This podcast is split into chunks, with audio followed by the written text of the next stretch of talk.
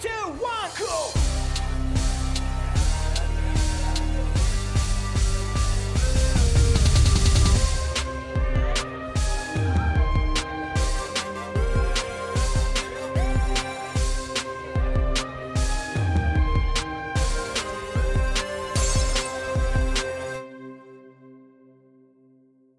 Ja, willkommen in der Kommunistenkneipe, Folge 2. Ähm, ja, hallo erstmal nach Düsseldorf äh, an Patrick. Hallo zurück an Flo. Genau, so heiße ich. Genau, Ähm, so heißt du. Patrick hat mir eben gerade äh, verraten, dass er gar nicht aufzeichnen möchte, weil er die ganze Welt hasst. Äh, hätte ich ihm fast gesagt, naja gut, wir sind ja irgendwie auch Kommunisten. Wobei das ist natürlich keine Richtschnur, die ganze Welt zu hassen. Man muss sie verändern wollen. Ja, und jetzt sind wir auch drauf. Ja, also ich hasse alle in der Welt. Ne? Ich hasse nur die Technik. Ja, wir hatten ein paar Probleme, aber ähm, wir sind dran. Wir sind auf jeden Fall dran. Ja, Folge 2. Ähm, ich freue mich drauf. Äh, wir hatten äh, letztens in der Kommunistenkneipe zu Gast Christian Baron. Das Gespräch werden wir uns, euch heute zeigen. Äh, es war ein sehr angenehmes, interessantes Gespräch, muss ich sagen. Ich weiß nicht, wie hat es dir gefallen? Ähm, mir hat es richtig gut gefallen. Also ich finde auch, dass Christian Baron einfach so eine mega entspannende Art hat. Also ich weiß nicht, es war sehr locker, es war mega interessant. Mhm. Klar, es gab zwischendurch auch, ich sag mal, kritische Punkte oder Dinge, wo wir ihm vielleicht eher widersprechen würden, aber ich fand es im Großen und Ganzen sehr interessant. Und ich glaube aber auch, dass es vielleicht für Zuhörer, die jetzt nicht unbedingt aus unserer linken Blase kommen, vielleicht ein bisschen interessanter und vielleicht auch eingänglicher ist als ähm, Die letzten beiden Gespräche. Sachen. Genau, Ja. ja, das glaube ich schon. Ja, ja, wobei die, glaube ich, gar nicht schlecht waren. Ähm, ich habe natürlich Feedback bekommen. Ähm, du, glaube ich, auch, ne? Ja, ja. Ja, also irgendwie ein, ein- Feedback war ähm, von, von Freunden von mir, mit denen saß ich letztens in der Küche, in, in der WG meines Vertrauens. Grüße dahin. Ähm, da habe ich gefragt, Flo, weißt du eigentlich, was ein Podcast ist? So sinngemäß haben die das gefragt. Ja. Und weißt du es überhaupt? Naja, also ich habe anscheinend nicht. Also ich habe mir dann mal ein paar. Achso, okay, das war eine rhetorische Frage, ja. ja, genau. Ähm, so, so, irgendwie, so haben sie, ich weiß gar nicht, ob es so war, Legendenbildung. Aber äh, man hat mir subtil zu verstehen gehen, gegeben, äh, dass das, was wir gemacht haben, vielleicht an der einen oder anderen Stelle ein bisschen zu gescriptet wirkte. Ähm, ich habe natürlich alles von mir gewiesen und gesagt, ja, nee, nee, wir sind einfach gut vorbereitet gewesen.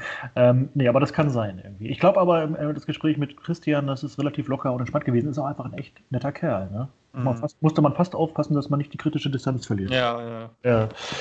Ja. Ähm, gut. Äh, ja, was hast du so gehört? Ähm, ja, also auf jeden Fall, also im Großen und Ganzen Lob, aber ich glaube, eine Sache, die auch so hervorgestochen ist, ist, glaube ich, so ein bisschen auch die, ich sag mal, die Kritik, dass man nicht so genau weiß, ähm, wen wollen wir eigentlich erreichen in so einem Alle. Podcast. Alle. Genau, natürlich wollen wir alle erreichen. Das, das war meine Antwort, aber ist Ja, natürlich ja. auch wieder so, so ein Hilfsargument, ne? Oder so ein Ja. Pseudo-Argument. Ja. Aber ähm, genau, ich finde den Punkt eigentlich ganz gut, der angesprochen wurde, weil es wurde halt sagen auch so ein bisschen kritisiert, dass wir vielleicht ein bisschen zu viel, also vor allem die erste Folge, ja, vielleicht ein bisschen zu sehr zugeschnitten war auf Linke oder zu sehr irgendwie Szene, Kreisgewichse, sage ich mal. Ähm, das wollen wir auch besser machen. ja. Und eine Kritik, die ich auch sehr, sehr berechtigt fand, ist, ähm, ja, dass wir halt schon sehr, also in, in letzten, im letzten Gespräch und auch jetzt in den kommenden Folgen leider sehr männerdominiert sind. Ja, das stimmt. Ja. Das ist auch ein Punkt, wo ich auch sagen muss, ja, das müssen wir auch besser machen. ja. Aber da, da arbeiten wir auch dran. Und die Tonqualität, aber die wird auch noch besser. Ja, genau. Das, es liegt einfach daran, äh, dass wir noch zu wenig Geld mit der ganzen Sache verdienen, nämlich gar nichts äh, und, und Equipment brauchen. Nein, aber wir sind schon äh, an einer Lösung sozusagen. Das war jetzt irgendwie eben beim Welthass das Thema auch, ne? Technik. Bitte Äh, Geld. Ja, genau. Das habe ich doch irgendwo gesehen. Na, jetzt, jetzt komme ich nicht drauf. Äh, vielleicht sagen wir noch mal zwei, drei Sätze zu Christian Baron. Also Christian Baron ähm, ist ein ja, mittlerweile Spiegel-Bestseller-Autor, ähm, schreibt für die Wochenzeitung Der Freitag äh, und möchte den Sozialismus erreichen, wenn ich ihn richtig verstanden habe. Ähm, aber nicht nur das. Äh, Christian hat eine interessante Lebensgeschichte. Ähm, er beschreibt in seinem aktuellen autobiografisch gefärbten Buch Mann seiner Klasse so ein bisschen seine Kindheit. Äh, da geht es aber auch um Armut in Deutschland, wo ja viele behaupten, Armut in Deutschland gäbe es ja gar nicht richtig. Und ich finde, es wird dort sehr deutlich, dass wir in einer Klassengesellschaft leben anhand seiner Lebensgeschichte und es Armut natürlich gibt. Ähm, das zum einen und zum anderen hatte er vor wenigen Jahren das Buch äh, Proleten, Pöbel, Parasiten geschrieben, wo er die These vertritt, äh, dass die Linke, gerade die akademische Linke an den Unis, die Arbeiter eigentlich verachtet. Und äh, beschreibt so ein bisschen, wie er ja aus ja, einem Arbeiterklassenhintergrund an die Uni gelangt und auf eine sehr arrogante Linke trifft. Ja, das vielleicht dazu. Und ja, ich würde vorschlagen, wir äh, gehen mal direkt ins Gespräch, was wir hier in der Kommunistenkneipe aufgezeichnet haben und macht euch selbst ein Bild. Viel Spaß. Ja, moin, äh, Christian. Schön, dass du äh, den Weg zu uns in die Kommunistenkneipe gefunden hast. Äh, digitale Kommunistenkneipe, also äh, wir können kein Bier anbieten. Vielleicht hast du eins vor dir. Die, die Uhrzeit verraten wir nicht. Äh, herzlich, herzlich willkommen. Hallo, danke für die Einladung. Das ist ja, muss ich sagen, für mich äh, auch, ich habe auch zu beiden Begriffen ein libidonöses Verhältnis. Kommunisten und Kneipe, das ist, da konnte ich gar nicht absagen, als ihr mich eingeladen habt. Ja, das, das, hat irgendwie verfangen, das habe ich gleich gemerkt. Da freuen wir uns sehr, dass du da bist. Ähm, aber nicht nur deswegen, äh, freuen uns auch sehr, weil ähm, ja, also wir mit großer Aufmerksamkeit äh, deine Bücher verfolgt haben und das, was du so machst. Ähm, aktuell ist ja von dir ein Buch erschienen, Ein Mann seiner Klasse. Ähm, ja, romanartig. Ich weiß gar nicht, wie, wie du das genremäßig einordnest, so autobiografische Erzählung oder so. Ja, also das sollen mal Literaturwissenschaftler machen. Wir haben bewusst auf eine Genrebezeichnung verzichtet, weil ich finde, in dem Fall ist es gar nicht unbedingt notwendig. Äh, jede Leserin, jeder Leser soll schön selbst entscheiden, was es für ihn oder sie sein mag. Für mich ist es eine autobiografische Erzählung oder eine romanhafte autobiografische Erzählung. Das ist, glaube ich, am besten charakterisiert. Aus meiner Sicht. Aber ich weiß es ja nicht allein. Ich habe das Buch ja nur geschrieben. Das gehört jetzt den anderen auch. Okay, also können die Leser das beurteilen. Ja. Ähm, du hast mal in einem Interview, das ich äh, gehört habe von dir, auf die Frage, was du denn mit dem Buch eigentlich bezwecken willst, geantwortet, den Kommunismus erreichen. Fanden wir natürlich sehr sympathisch. Ähm, hast das aber, glaube ich, auch ein bisschen mit so einem Augenzwinkern gesagt. Deswegen würde ich dich gerne eingangs fragen, würdest du es dir denn gefallen lassen, als Kommunist bezeichnet zu werden oder wie würdest du dich selber einordnen? Ach, dieses äh, Selbsteinordnen ist ja immer so ein, so ein lustiges Spiel, ähm, weil es mit den Begriffen natürlich auch so eine Sache ist. Ne? Ist ja klar. Ähm, wenn ich sehe, wer sich heute so alles als Linker bezeichnet, ähm, wenn ich mir das Spitzenpersonal der Grünen oder manche in der SPD angucke, dann denke ich, oh, da will ich nicht dazugehören, dann bin ich lieber kein Linker. so ist es auch bei Sozialismus und Kommunismus. In dem Interview habe ich das natürlich erstmal spaßeshalber deswegen gesagt, weil ich mich nicht äh, ja überschätzen mag und ich weiß, dass ein Buch äh, den Kommunismus nicht herbeiführen kann. Das ist schon etwas, das, ähm, das müssen die Massen machen und nicht einer.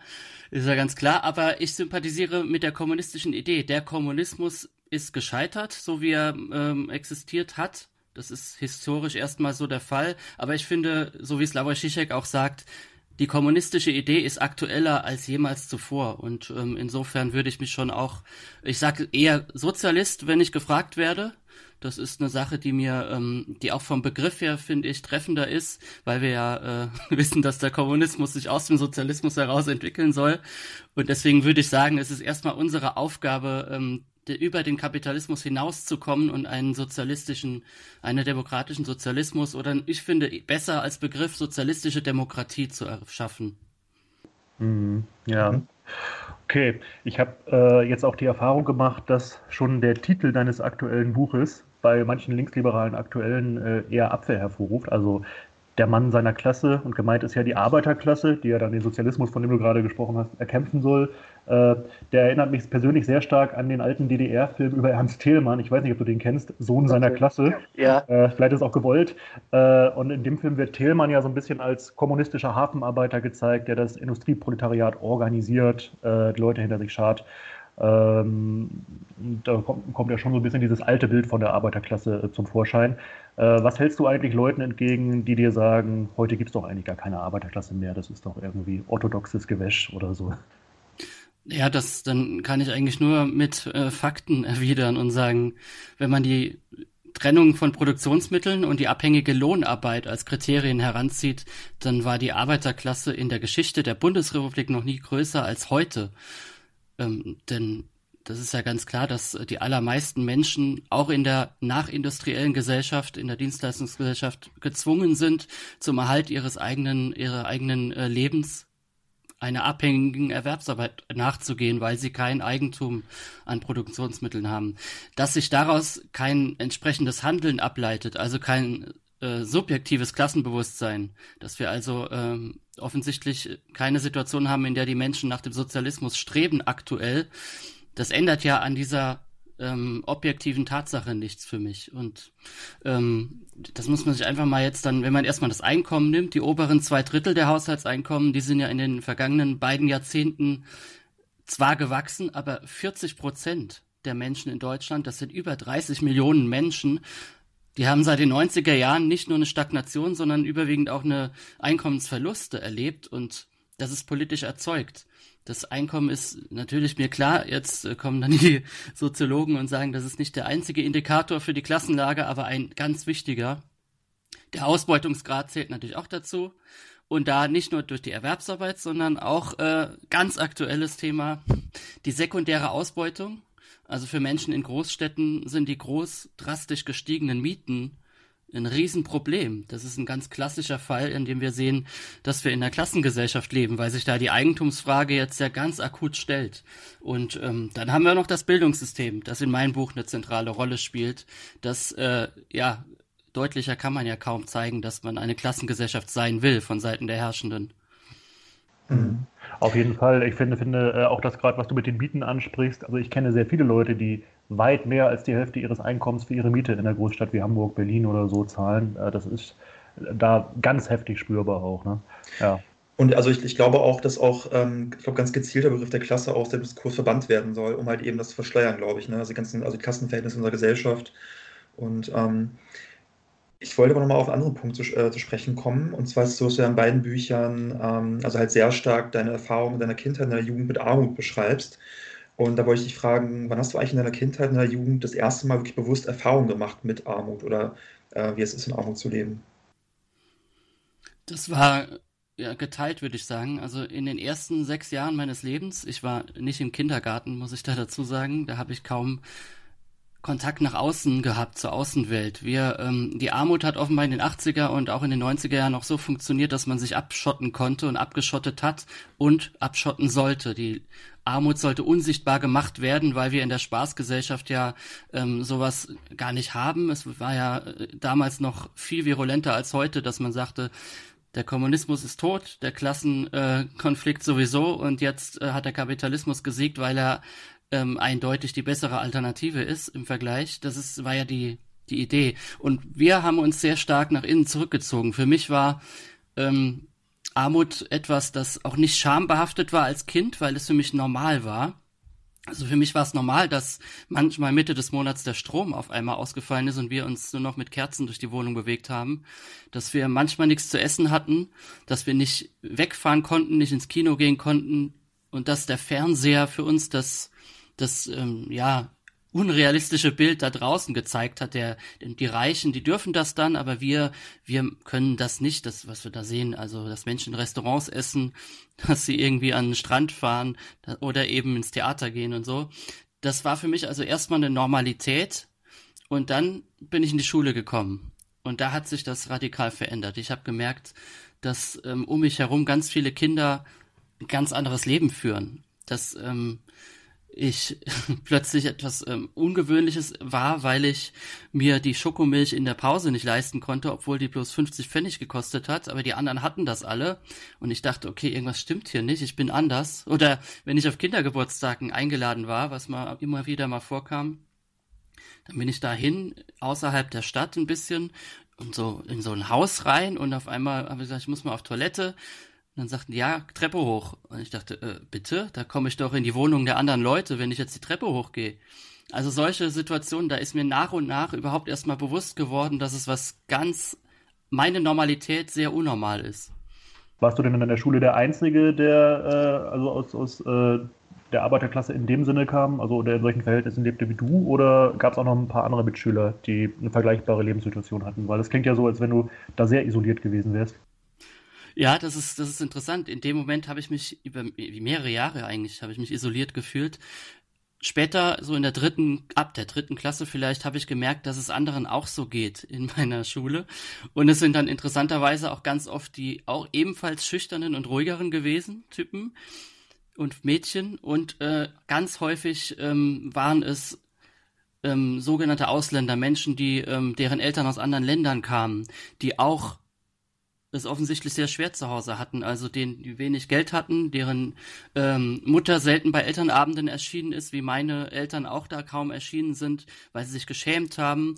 Und erst als wir uns dann mal so zufällig einander immer wieder angenähert haben, auf dem Spielplatz begegnet sind, gab es da so eine Annäherung und später war dann ähm, hatte ich dann einen besten Freund äh, in der, ab der dritten Klasse, der mich immer beschützt hat. Der war viel stärker als ich und äh, seine Mutter war Putzfrau. Ähm, er hat einen Bruder gehabt, dem der es auch schwierig schwer in der Schule hatte und so. Ähm, der kam aus Albanien und ähm, mit zu dem habe ich heute noch sehr guten Kontakt. Er hat äh, einen sehr guten Weg gemacht zum Glück, aber das ist eben die Ausnahme und ich habe damals dann auch angefangen, ähm, ja dieses diese Einsamkeit, die man ja als jemand, der sich so in sich selber hineinzieht, empfindet, ein bisschen zu überwinden und wenigstens, äh, also das, was wir, wenn wir jetzt hier wieder über Kommunismus reden, da ist ja das Bündnis, die Solidarität wahnsinnig wichtig und die entsteht ja im persönlichen Kontakt vor allem und der musste erst einmal durch den Zufall hergestellt werden bei mir. Ähm, ich wollte mal auf eine Szene zu sprechen kommen, die du in deinem Buch In Mann seiner Klasse beschreibst, die ich echt ziemlich krass fand. Und zwar schreibst du da, dass es da eine Situation gab, wo es euch finanziell so schlecht ging, dass ihr echt auch teilweise wenig zu essen hattet und dass du sogar Schimmel gegessen hast als Kind. Und ich habe auch gelesen, dass es eine bürgerliche Journalistin gab, die diese Szene aber als sehr unglaubwürdig dargestellt hat. Und dann wollte ich fragen, also ärgert dich sowas, wenn, wenn Leute das in Frage stellen, diese Erfahrungen? Und vielleicht kannst du noch mal für unsere Zuhörerinnen diese, diese Szene vielleicht mal genauer beschreiben oder was da genau passiert ist. Mhm. Ich schilder erstmal die Situation, also da, oder noch, noch mal ganz äh, einen Schritt zurück. Beim Schreiben dieses Buches ist mir aufgefallen, dass es mir sehr gut tut, diese Dinge jetzt aufzuschreiben, ähm, weil ich das Gefühl habe, wenn ich sie aufgeschrieben habe, sind die auch in gewisser Weise ein bisschen gebannt. Es fällt mir auch bei Lesungen, die ich bisher zum Glück schon zwei, drei hatte, fiel es mir viel leichter über die schönen Dinge meiner Kindheit, die im Buch ja auch äh, eine große Rolle spielen, zu reden frei und die schwierigen Szenen vorzulesen, weil das, ähm, wenn ich es frei ausspreche häufig oder mir ein bisschen so vorkommt, als würde ich das eher nochmal neu erleben, als wenn ich es vorlese. Deswegen skizziere ich es nur kurz. Es ist eine Situation, die einmal vorkam, weil mein Vater, der hat als Möbelpacker gearbeitet, ähm, der wurde mal beim Clown erwischt. Ich komme aus Kaiserslautern, da gibt es viele US-Amerikaner, für die hat er die Umzüge gemacht mit seiner Firma.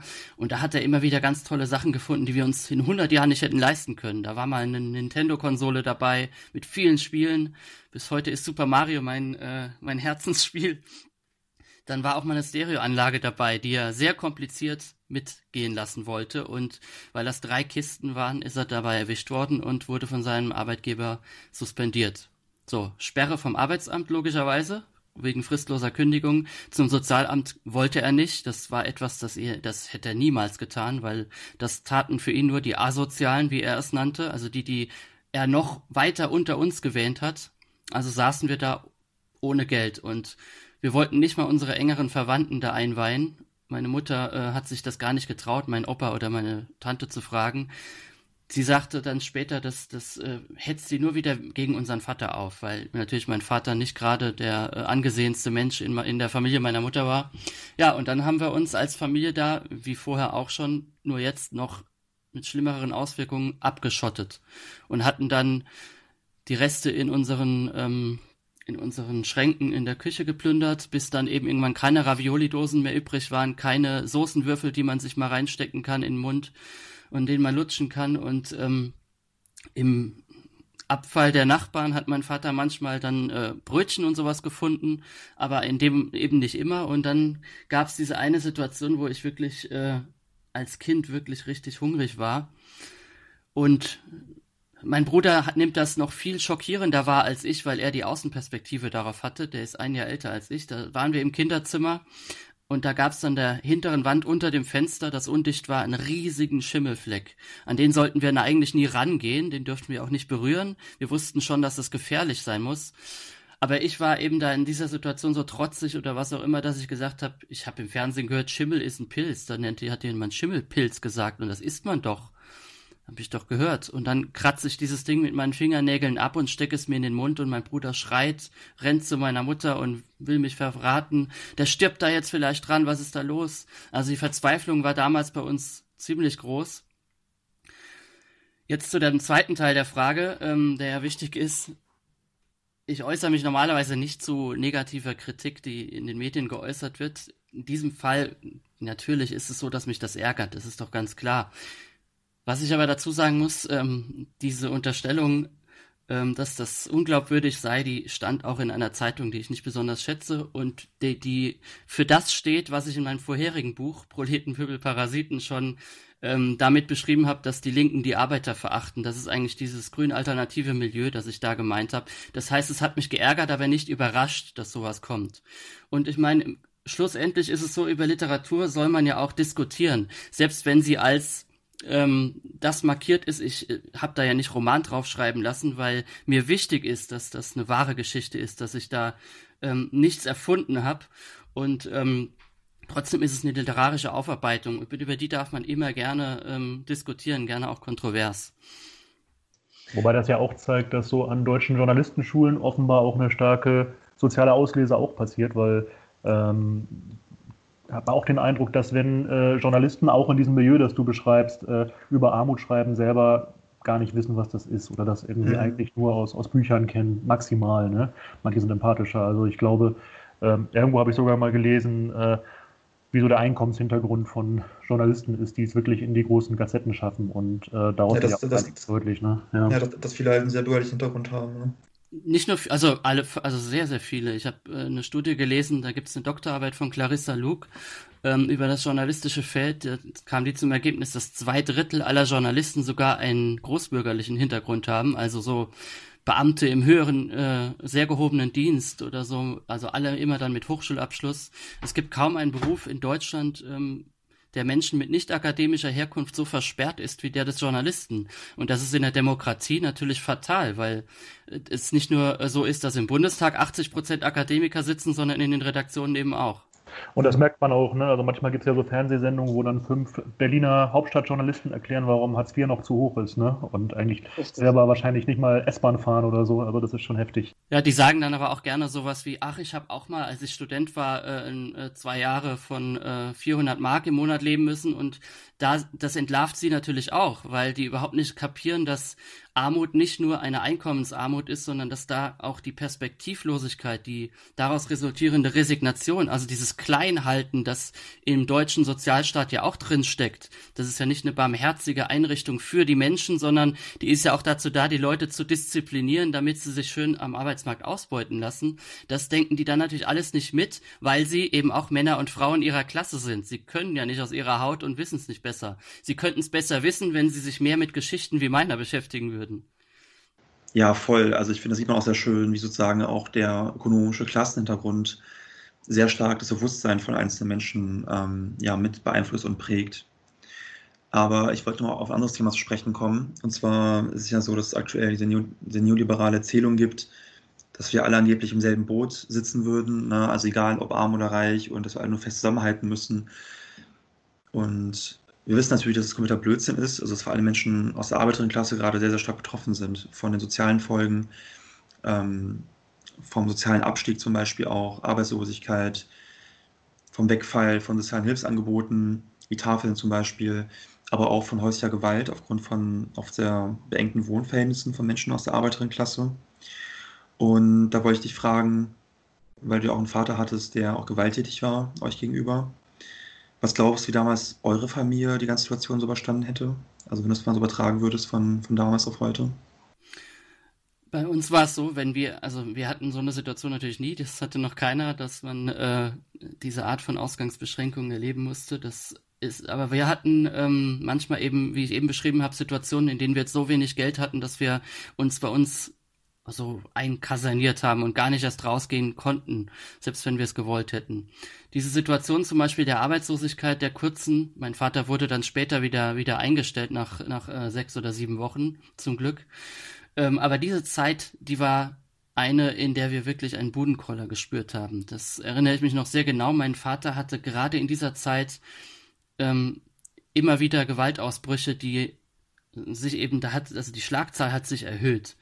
Ähm, das ist eine Zeit, an die ich mich, also ja, in der sind vielleicht einige der schlimmsten Situationen meiner Kindheit entstanden. Und das ist durch nichts zu entschuldigen, was der da gemacht hat, aber es lässt sich eben vielleicht ein bisschen damit erklären, dass er ähm, diesen Frust, dass er er hat sich ja als Proletarier gesehen, als jemand, äh, natürlich nicht mit dem Klassenbewusstsein, wie wir es vorhin hatten, aber er hat sich als Arbeiter gesehen, als nützlicher Teil der Gesellschaft, in Anführungszeichen, das war ihm offenbar wichtig, der äh, sein Geld mit eigenen Händen Arbeit verdient und kein Schmarotzer ist. Also da hat er die, die Leistungsideologie ist ihm ja da auch äh, leider in Fleisch und Blut übergegangen. Das konnte er jetzt ja gar nicht mehr machen. Und daraus hat sich ein ganz großer Frust entwickelt.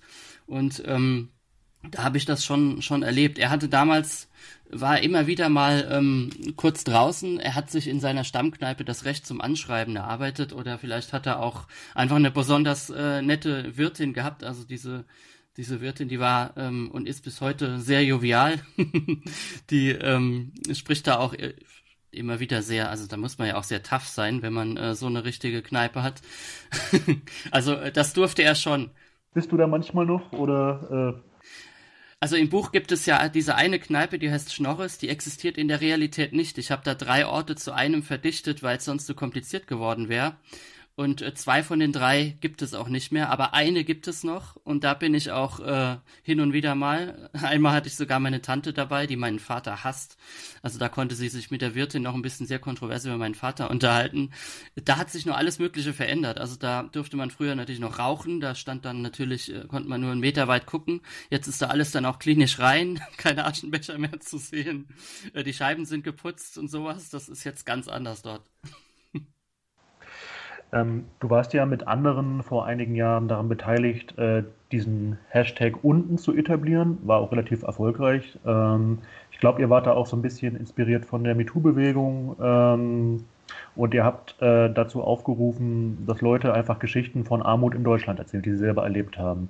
Ähm, ich würde mal ein paar Beispiele geben, die ich nochmal rausgesucht habe. Also Hashtag unten ist, wenn deine Mutter geerbten Schmuck verkaufen muss, um dein Abiballkleid zu bezahlen, schreibt da jemand. Oder ähm, Hashtag unten, wenn deine Mutter dir deine 50 Euro Konfirmationsgeld nimmt, weil ihr sonst nicht zu essen habt. Mm, oder was anderes, äh, was ich persönlich auch ein bisschen nachempfinden kann. Ähm, Hashtag unten, der Schrecken, als der Klassenlehrer uns bittet, unsere Weihnachtsgeschenk der Klasse vorzustellen. Da ich keines hatte, lieh ich mir eins von meinem Freund, also ein Spielzeugauto, das mir wie purer Luxus vorkam. Noch heute fühle ich mich wie ein Blender, wenn ich zu teure Kleidung trage. Hashtag unten. Hm, da würde ich dich gerne fragen, das war ja relativ erfolgreich oder ähm, hat irgendwie funktioniert. Ähm, was gibt es denn da für erfreuliche Erfahrungen und gab es vielleicht auch Reaktionen, die dich geärgert haben? Also was kannst du da berichten?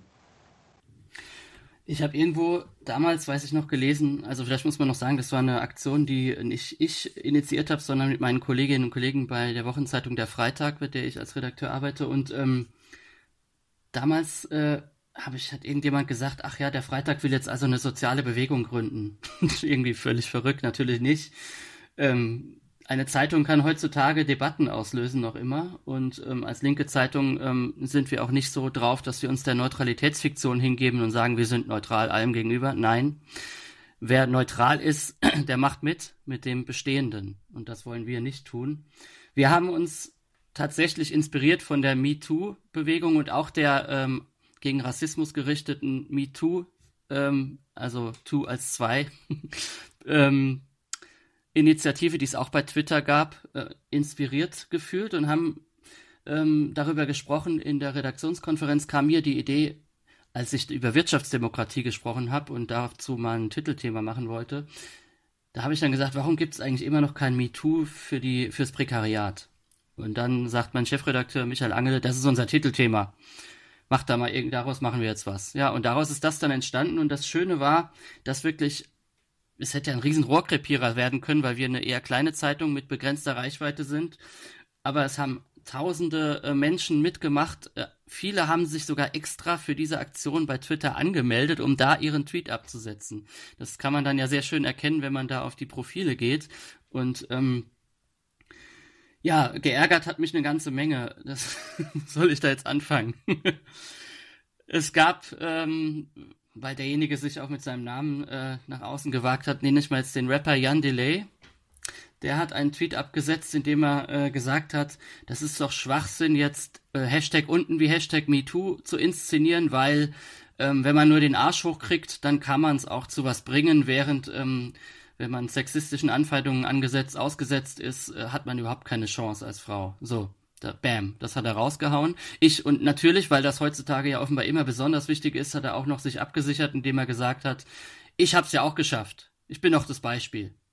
Ja, und das ist, das ist ja auch, Jan Delay ist ja auch jemand hier, ja auch aus Hamburg, der auch gern so mit linker Szene-Symbolik jedenfalls früher kokettiert hat. Ne? Und äh, da sieht man auch, dass das kein Widerspruch ist. Also ich glaube, er würde sich selber wahrscheinlich auch politisch links verorten, aber da ist ja auch ja, hab, dieser, dieser, dieser, neoliberale Gedanke drin, man kann es doch schaffen. Ne? Ja, ich habe mal gelesen, dass er irgendwie gemeint hat, dass er sich selber als links zwar sieht, aber nicht, also nicht als Antikapitalist irgendwie. Ähm, ja. ja, ein bisschen, ein bisschen weird auf jeden Fall kommt vielleicht auch noch individuelle Verwirrung dazu, aber ich glaube, es ist auch durchaus exemplarisch für so, so Szene-Links oder so, so diese, diesen, diesen mhm. ne? Ja, links sein als Lifestyle, klar. Ja, ja. ja und ich habe die Erfahrung gemacht, dass das gar nicht so wenig verbreitet ist, wie ich das in meiner anfänglichen Politisierungsphase habe ich natürlich gedacht, ah ja cool, alle Linken, alle bei den Users, das sind alles so coole Leute, wir wollen ja alle dasselbe endlich den Kapitalismus äh, überwinden und so. Naja, und dann kommen halt solche menschenverachtenden Dinge raus. Also das, was Jan de Leder sagt, ist ja menschenverachtend, weil er damit ja sagt, wer in Deutschland in Armut aufwächst, ist von Natur aus dümmer als der, der nicht in Armut aufwächst, wenn er es nicht von allein schafft. Also, ähm, weil, äh, die, genau, die Situation ist ja so, dass irgendwie mehr als 70 Prozent der Akademikerkinder in Deutschland studieren und 20 Prozent der Arbeiterkinder und da sind die wirklich gut verdienenden Facharbeiter auch schon mitgezählt. Und wer das jetzt ähm, zum Anlass nimmt, so eine Scheiße zu behaupten, der argumentiert ja wirklich auf eine, ähm, so als wenn sich irgendwie Intelligenz vererben würde oder sowas. Und das ist wirklich gefährlich. Also das haben wir nicht erst seit Sarrazin gemerkt. Ja. Christian, du beschreibst auch, ähm, also in deinen Büchern, dass auch Frauen generell bei dir in deinem Leben eine große Rolle gespielt haben. Also vor allem deine Mutter, die, wie du schreibst, nicht in dieses sogenannte Unterschichten-Klischee passt, weil sie zum Beispiel auch sehr interessiert an Lyrik war. Ähm, du nennst auch deine Tante, die dich zum Beispiel auch sehr gefördert hat äh, bei, dein, bei deinem Bildungsaufstieg. Und dann aber dein Vater als Gegenstück dazu sozusagen, der dieses toxische Männlichkeitsideal verkörpert hat. Ähm, wie würdest du die Werte deines Vaters, die er verkörpert hat, die, Männlich die Männlichkeitsideale eigentlich zusammenfassen? Und ähm, wie gelang es eigentlich, also den Frauen in deinem Leben dich zu fördern und es dich durchzudringen? Das, die Männlichkeit, die mein Vater mir vermittelt hat und meinen Geschwister oder vor allen Dingen mein Bruder mitvermittelt hat, ähm, würde ich sagen, hatte viele negative, aber auch einige sehr positive Seiten. Also zum einen war ich als Kind total begeistert davon, ähm, mit welcher ja, mit, mit welcher Stärke er aufgetreten ist uns der Familie gegenüber. Also ich habe dann, ich habe seine Tätowierungen auch bewundert und wollte das auch mal haben, habe dann so diese Bravo-Dinger genommen und mir auf den Oberarm geklatscht. Oder äh, ich wollte auch immer Bier trinken, weil wir ja hier in der Kneipe sind. Ich habe so ein Schoppenglas genommen, habe mir Milch reingeschüttet und gesagt, so, jetzt trinke ich mal Weißbier. So, solche Sachen, das war für mich ähm, etwas, dem ich auch nachgeeifert habe. Und dann war mein Vater sehr stark auf dieses männliche Ernährermodell ausgerichtet, das ähm, natürlich viele negative Seiten hat, weil es schon etwas strukturell rassist äh, ähm, sexistisches hat, aber ähm, es hat sich bei uns eben auch so ausgewirkt, dass wir ähm, ja so ein subtiles Selbstvertrauen gekriegt haben. Zumindest mein Bruder und ich. Meine Schwestern waren da noch zu jung, ähm, weil er eben auch ähm, dadurch, dass er sich als Arbeiter gesehen hat, als Proletarier in dem Sinne dann schon ähm, auch immer wieder gesagt hat, wir müssen immer stolz auf uns sein, wir dürfen uns nicht unterkriegen lassen in der Schule und so. Und ähm, eine ganz für mich exemplarische Szene, für die das, die positiven Seiten der Männlichkeit meines Vaters steht, hat sich ereignet, als ich in der Schule mal eine Faschingsparty hatte. Die Geschichte habe ich schon ein paar Mal erzählt, aber die ist so schön, weil sie für mich wirklich viel sagt über ihn ähm, ich dachte, dass meine Mutter mich abholt von dieser Fastnachtsparty und ich war als Frau verkleidet. Mit Hütchen und Täschchen und Kleidchen stand ich da im Schulhof und dann kommt aber nicht meine Mama, sondern mein Vater an und beugt sich zu mir runter und ich denke, jetzt scheuert er mir eine mindestens. aber gar nicht. Er hat mit mir geschäkert und gelacht.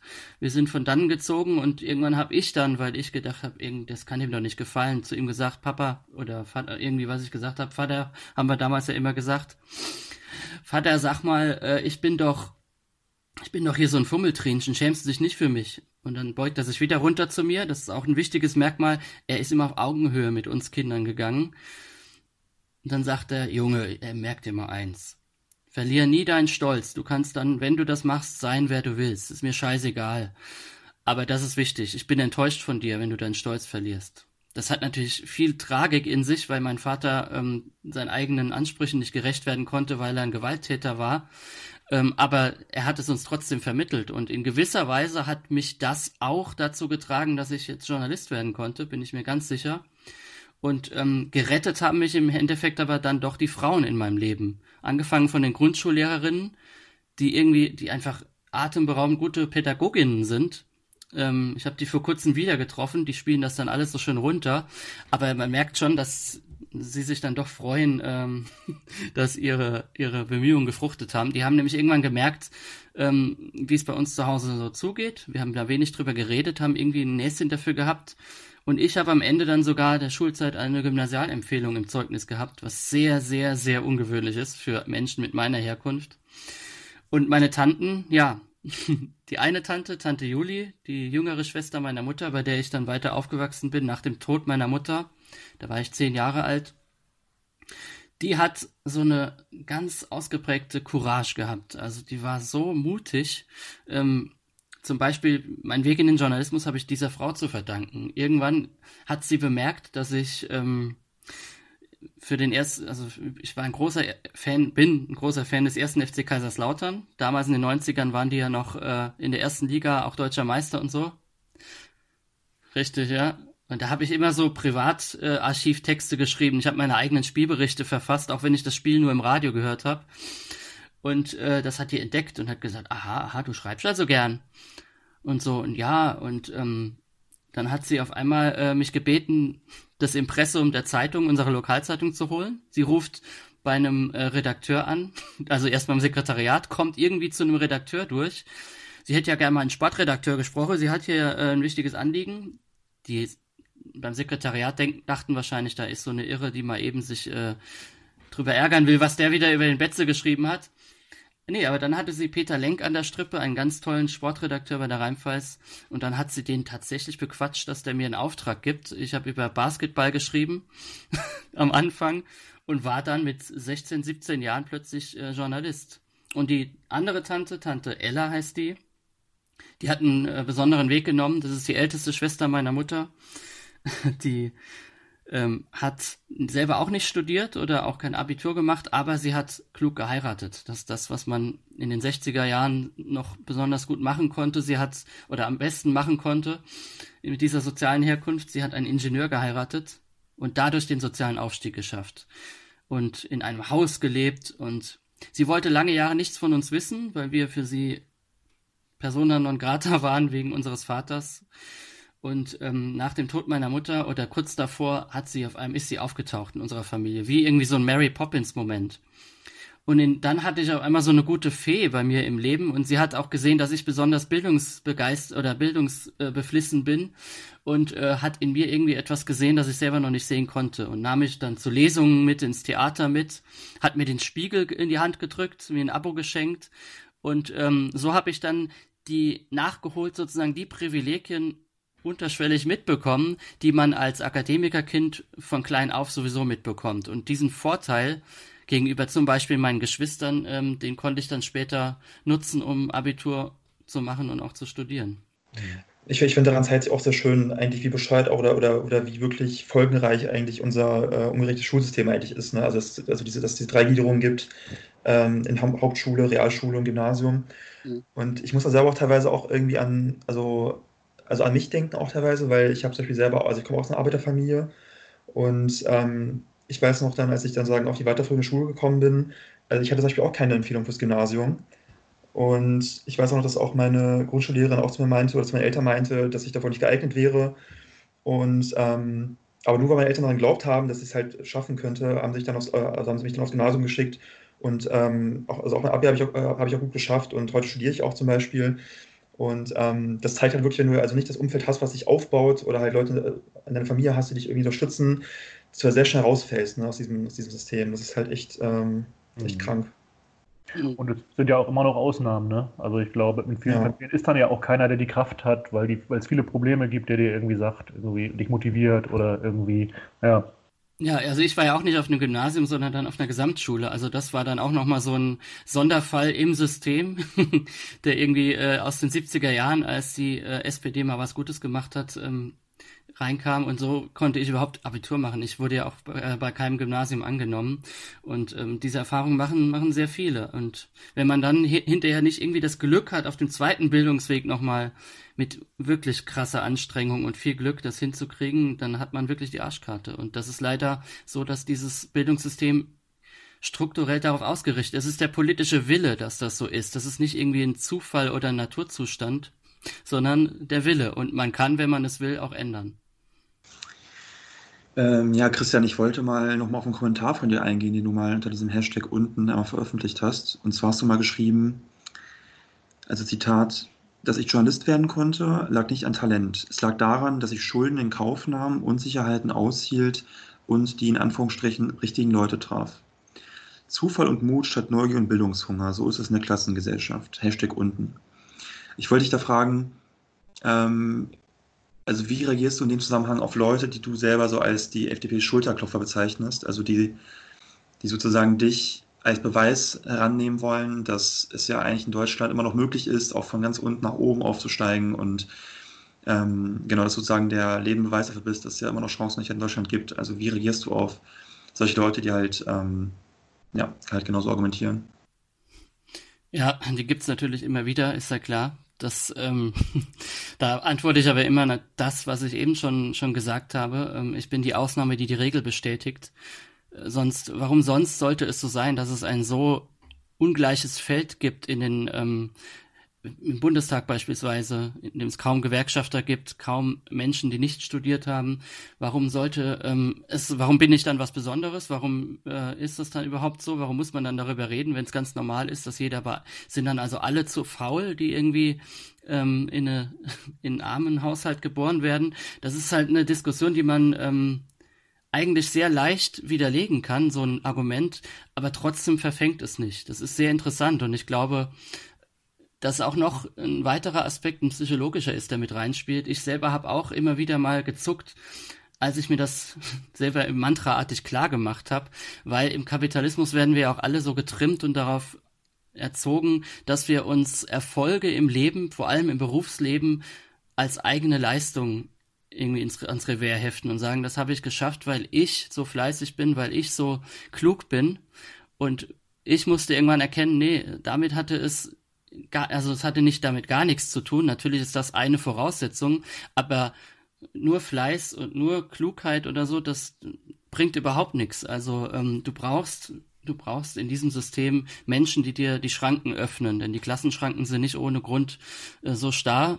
Und es gibt ja in diesem System immer wieder Menschen. Ich habe ja viele getroffen, auch beim Jugendamt und so, die dazu bereit sind, die ihre Ermessensspielräume ausreizen, bis an, man muss aber bis an die Grenzen des Legalen gehen, um was zu bewirken. Die Leute beim Jobcenter, die mal sagen, ich sanktioniere jetzt mal nicht. Wir kennen ja Inge Hannemann, die das getan hat und gesagt hat, ich helfe auf andere Art. Ja, die wurde unter Druck gesetzt, weil die Sanktionsquoten erfüllen musste. Die hat da so viele Sauereien geleakt. Und ähm, man muss also seinen Job aufs Spiel setzen, um äh, in diesem in diesem System etwas bewirken zu können. Das ist bei, äh, bei einer Ausländerbehörde ja nicht anders, in ganz vielen Ämtern. Aber es braucht diese Menschen, die gibt es zum Glück noch, aber man sollte nicht auf sie angewiesen sein in einer Gesellschaft, in einer sozial gerechten. Ja, gebe ich auf jeden Fall recht, ja. Du sprichst ja auch, äh, was deine Geschichte angeht, von ja, einem Klassenverrat manchmal, meine ich irgendwie gelesen oder gehört zu haben. Ähm, gibt es eigentlich Menschen, die diesen Klassenverrat übel nehmen und triffst du die eher in deiner Herkunftsklasse, der Arbeiterklasse an oder in dem Milieu, in dem du dich jetzt auch bewegst? Also wo ähm, wird dir dieser Klassenverrat bewusst? Ja, ich bin ja in so einer Sandwich-Position, das ist man ja als Arbeiterkind sowieso immer. also auf der einen Seite, ähm, vor allen Dingen, wie, wenn man jemand ist wie ich, der gar nicht von seinem Herkunftsmilieu weg will, sondern den Kontakt halten möchte und äh, da keinen Fluchtreflex in dem Sinne verspürt, dann äh, kommt man von den einen irgendwie äh, nicht richtig los, aber beim anderen auch nie an, beim Bildungsbürgertum. Das ist äh, eine Position, mit der man sich dann ja arrangieren muss irgendwie. Ähm, aber diejenigen, die mir das am ehesten übel nehmen, wenn es das denn gibt, dann ist das schon mein Herkunftsmilieu. Und das liegt ganz einfach daran, dass ich manchmal ähm, meinen Dialekt nicht äh, schnell parat habe, wenn ich wieder in Kaiserslautern bin und dann irgendwie fallen ein paar hochdeutsche Sätze und dann werde ich halt erstmal gleich, oh, der Herr Doktor, der redet hier wieder so hochgestochen und muss zeigen, dass er studiert hat. Das sind so diese Dinge, die witzig gemeint sind, aber in denen ein ernsthafter Kern steckt. Und ähm, ernsthafte Gespräche zum Beispiel mit meinem Bruder, der ja eben ein Jahr älter ist als ich, verlaufen häufiger mal äh, so, dass es dann ja, wir können eigentlich uns, uns gegenseitig nicht in dem Sinne wie Freunde miteinander reden, die sagen, ey, da hast du aber Scheiße gebaut, weil ich ja immer dann derjenige bin, der, ach, du hast ja gut reden, du lebst da äh, ganz weit weg in Berlin, ähm, hast äh, ganz andere Situationen, ähm, du hast äh, studiert und du wirst, äh, bist nicht äh, so oft arbeitslos wie ich und hast doch gar keine Ahnung. Das ist so ein, eine Sache, die ich mir da häufig anhören muss. Und das macht es natürlich schwer. Schwer so. Was macht dein Bruder beruflich? Er äh, hat ähm, nach seinem Hauptschulabschluss, das Interessante ist, dass er die Noten hatte, eigentlich um in die zehnte Klasse zu gehen. Und ein Lehrer, der Oberstufen, der, der Stufenleiter damals, der hat ihm eingeredet, ach komm, mach doch jetzt lieber eine Ausbildung und das ist doch besser, als wenn du die zehnte Klasse, die schaffst du ja eh nicht. Völlig verrückt. Hätten wir Akademiker Eltern gehabt, wären die natürlich sofort in die Schule gelaufen und hätten dem Lehrer das gesagt, was ihm zu sagen ist, nämlich du hältst das Maul, mein Kind macht jetzt die mittlere Reife. Aber das, diese, die, wir hatten dazu viel Demut, auch meine couragierte Tante dann. Ja, und er hat dann eine Ausbildung zum Verkäufer gemacht, die dann ähm, musste er dann abbrechen. Und jetzt arbeitet er als Landschaftsgärtner, ähm, leider im Bereich der Leiharbeit. Also ich weiß sehr genau äh, aus nächster Nähe, was es heißt, im Niedriglohnsektor zu arbeiten, von mehreren Menschen meiner Familie.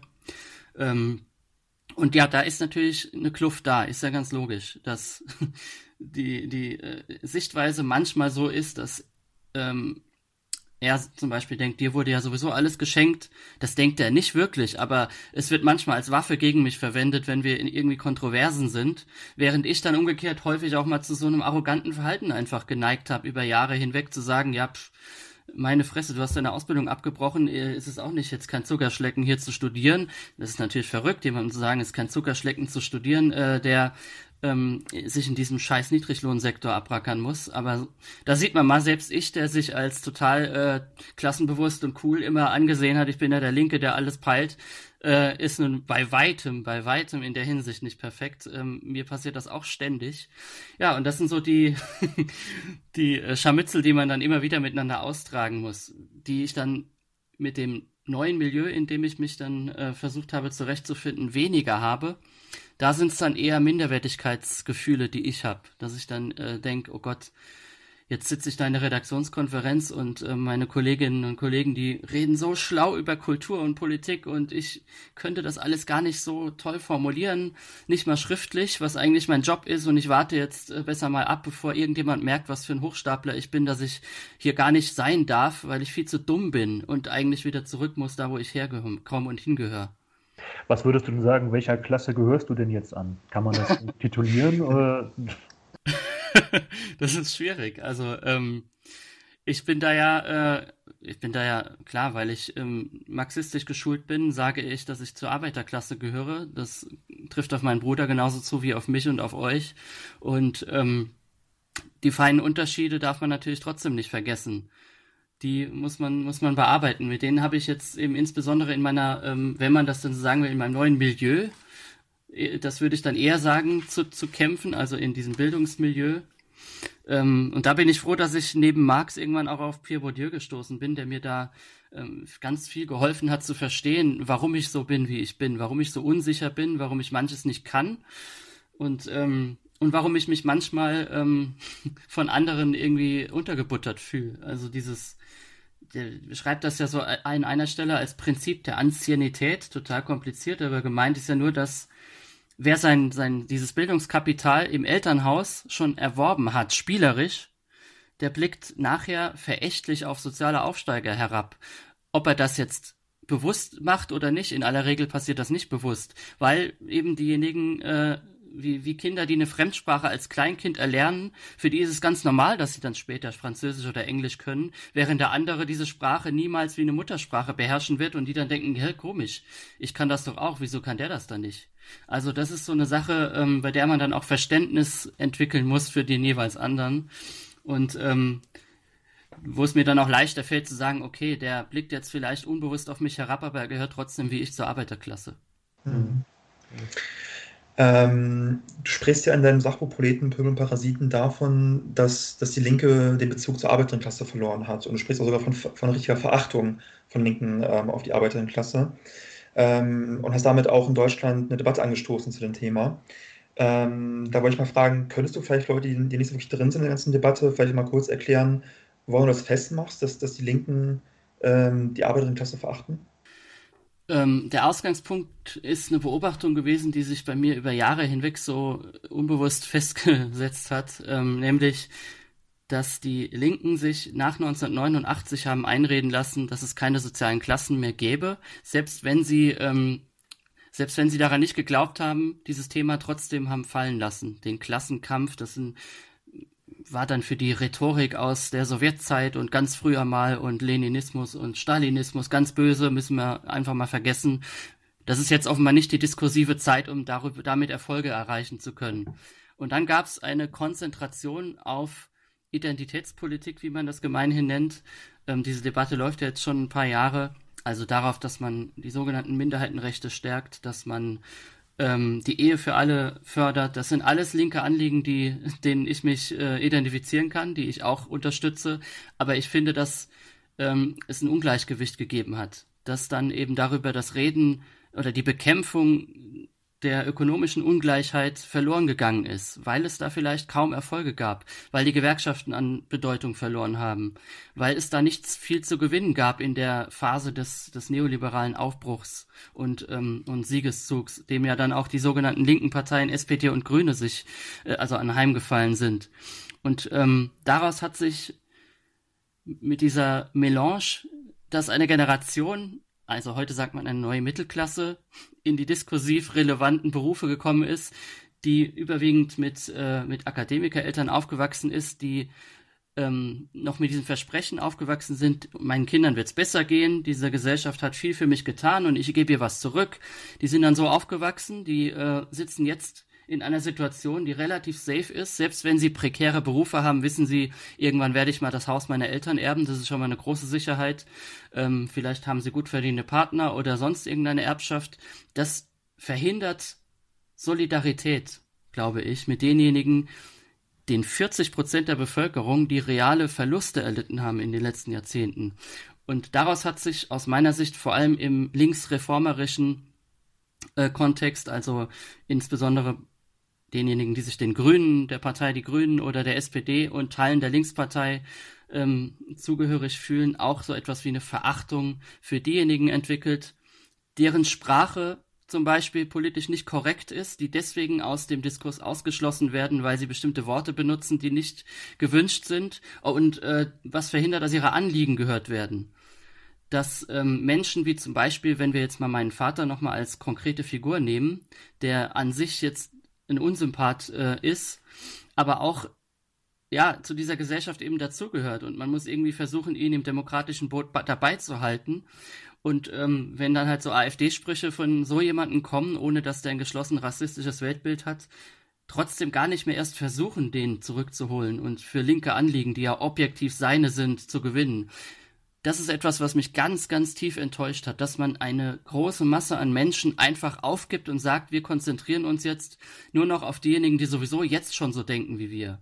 Das ist ja eine Kapitulation der Linken, weil ähm, ja, wenn wir von Sozialismus äh, reden, dann heißt das äh, in, in erster Linie, den Kapitalismus können wir nur überwinden, wenn wir die Mehrheit der Menschen hinter uns haben und nicht äh, Diktatur des Proletariats heißt ja, die Mehrheit herrscht über die Minderheit. Das heißt eine Demokratie. Und diese Minderheit, die kriegt dann gerne auch die Minderheitenrechte zugesprochen, die sie haben will. Aber wir haben hier eine Demokratie und das ist ja gar nicht der Anspruch der Linken im Augenblick und das besorgt mich sehr. Aber auch da finde ich es wichtig, auch mal zu betonen, was du auch schon angesprochen hast, dass man den Kampf für die Interessen der Arbeiterinnenklasse halt den Klassenkampf eben nicht ausspielen darf gegen zum Beispiel den Kampf für Frauenrechte, den Kampf gegen Homophobie, gegen Rassismus, für, Minderheit, für Minderheitenrechte, also was man so als Identitätspolitik bezeichnet.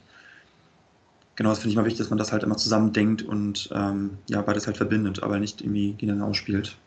Ja, absolut. Das ist etwas, ähm, das natürlich dann sofort wie ein Bumerang als Vorwurf kommt. Ob, da kann ich noch so sehr sagen, mir geht es überhaupt nicht darum, dass das andere nicht mehr thematisiert werden soll, sondern dass wir das zusammendenken. Weil ähm, das ist ja ganz klar, jemand, also warum, äh, also, wir gehören alle, die wir dann darüber reden, ähm, gehören die meisten Menschen doch zur Arbeiterklasse. Und als solche müssen wir doch versuchen, einen gemeinsamen Kampf zu führen gegen diejenigen, die ähm, unsere Lebenssituation verschlechtern wollen. Und ob das jetzt ähm, Queer-Aktivistinnen sind oder ob das der Gewerkschafter ähm, bei der IG Metall ist, ähm, warum sollen die nicht zusammenkommen können? Das muss doch, genau das muss doch das Ziel sein. Mhm. Äh, ja, Flo, was du oder? ja, äh, du, du hast ja beschrieben, äh, dass du dann, äh, als du angefangen hast zu studieren, in linken Unistrukturen ähm, ja eben diese Erfahrung gemacht hast, also so eine gewisse Verachtung der Arbeiterklasse oder irgendwie ein fehlender Kontakt.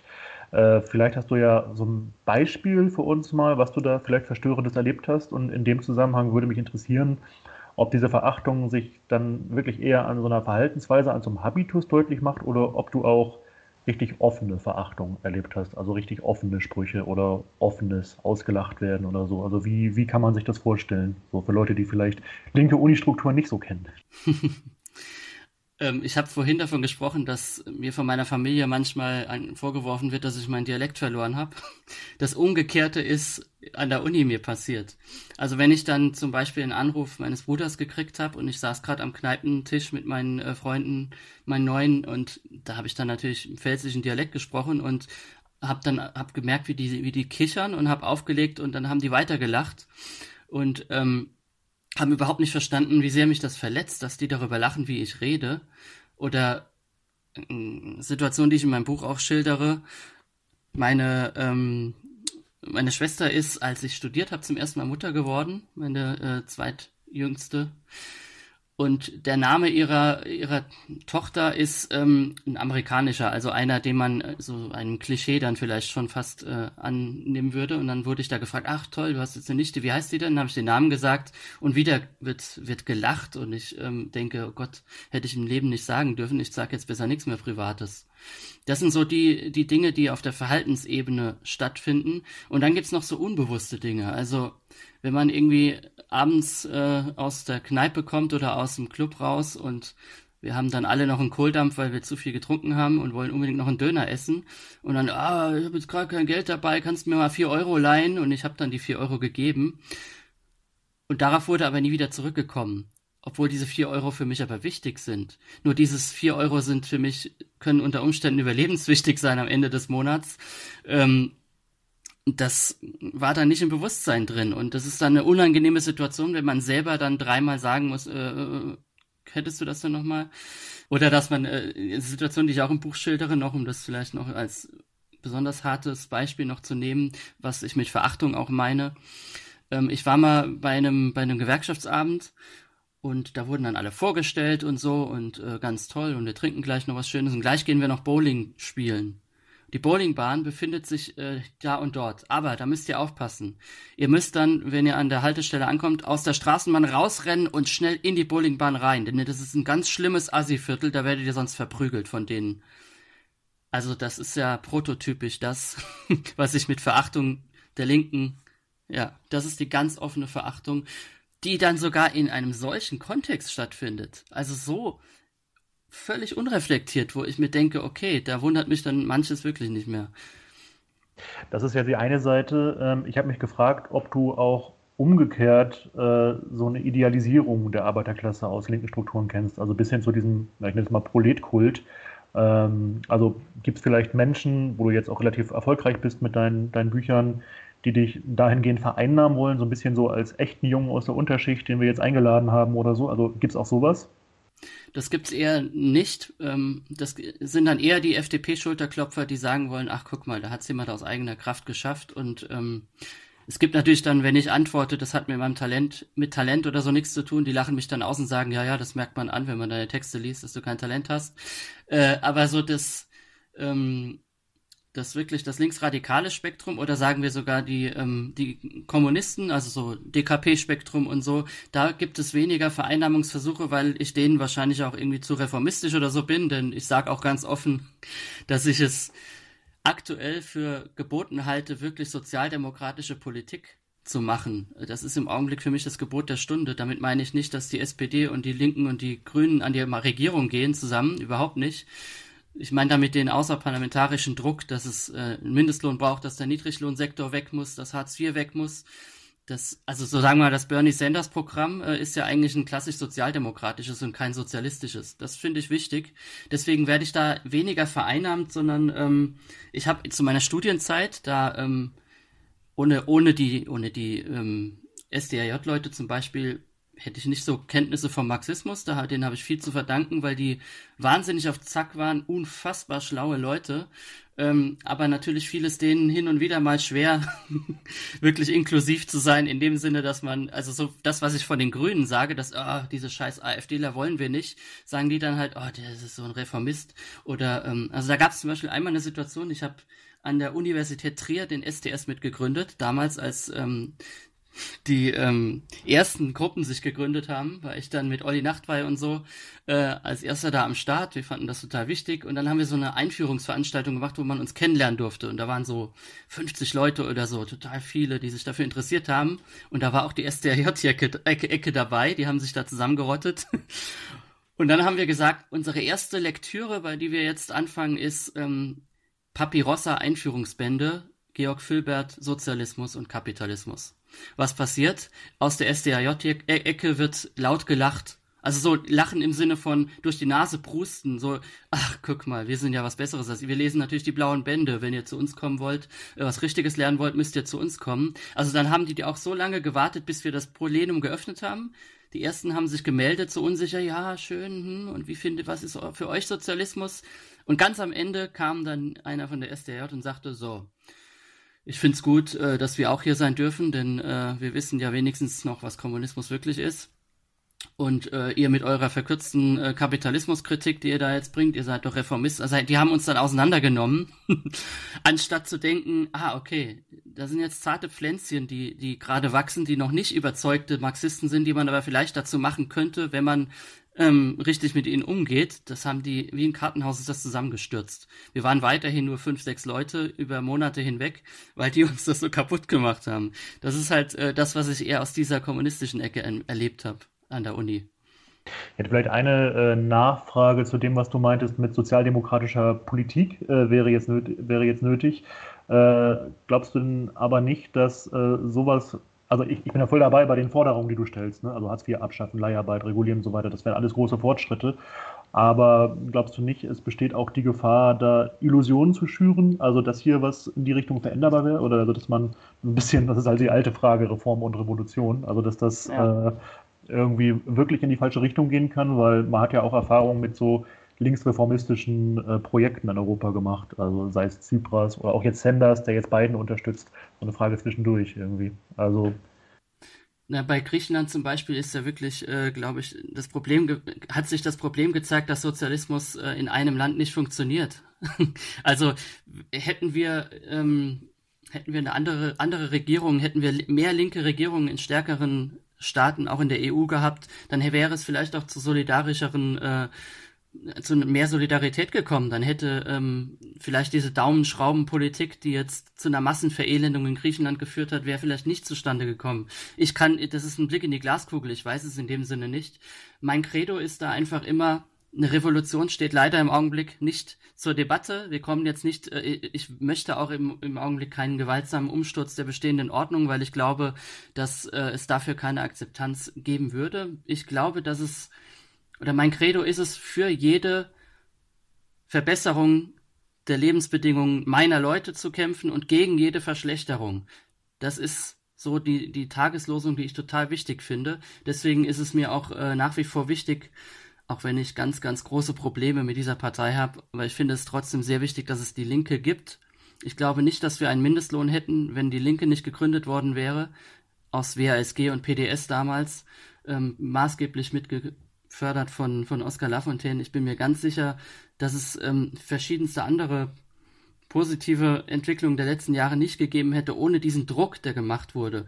Das sind so diese kleinen Schritte und ähm, es muss gelingen, irgendwie eine, eine Diskurshegemonie erstmal wieder herzustellen. Das ist, glaube ich, die Tagesaufgabe, die wir haben. Dass wir, und ich glaube, ich habe das Gefühl, dass sich da auch was tut. Also, wenn man so Umfragen sich anguckt, die auch diese ganzen bürgerlichen Institute machen, dann sieht man ja immer, dass die Zustimmungsrate zur Demokratie, zur de demokratischen Ordnung ungebrochen hoch ist.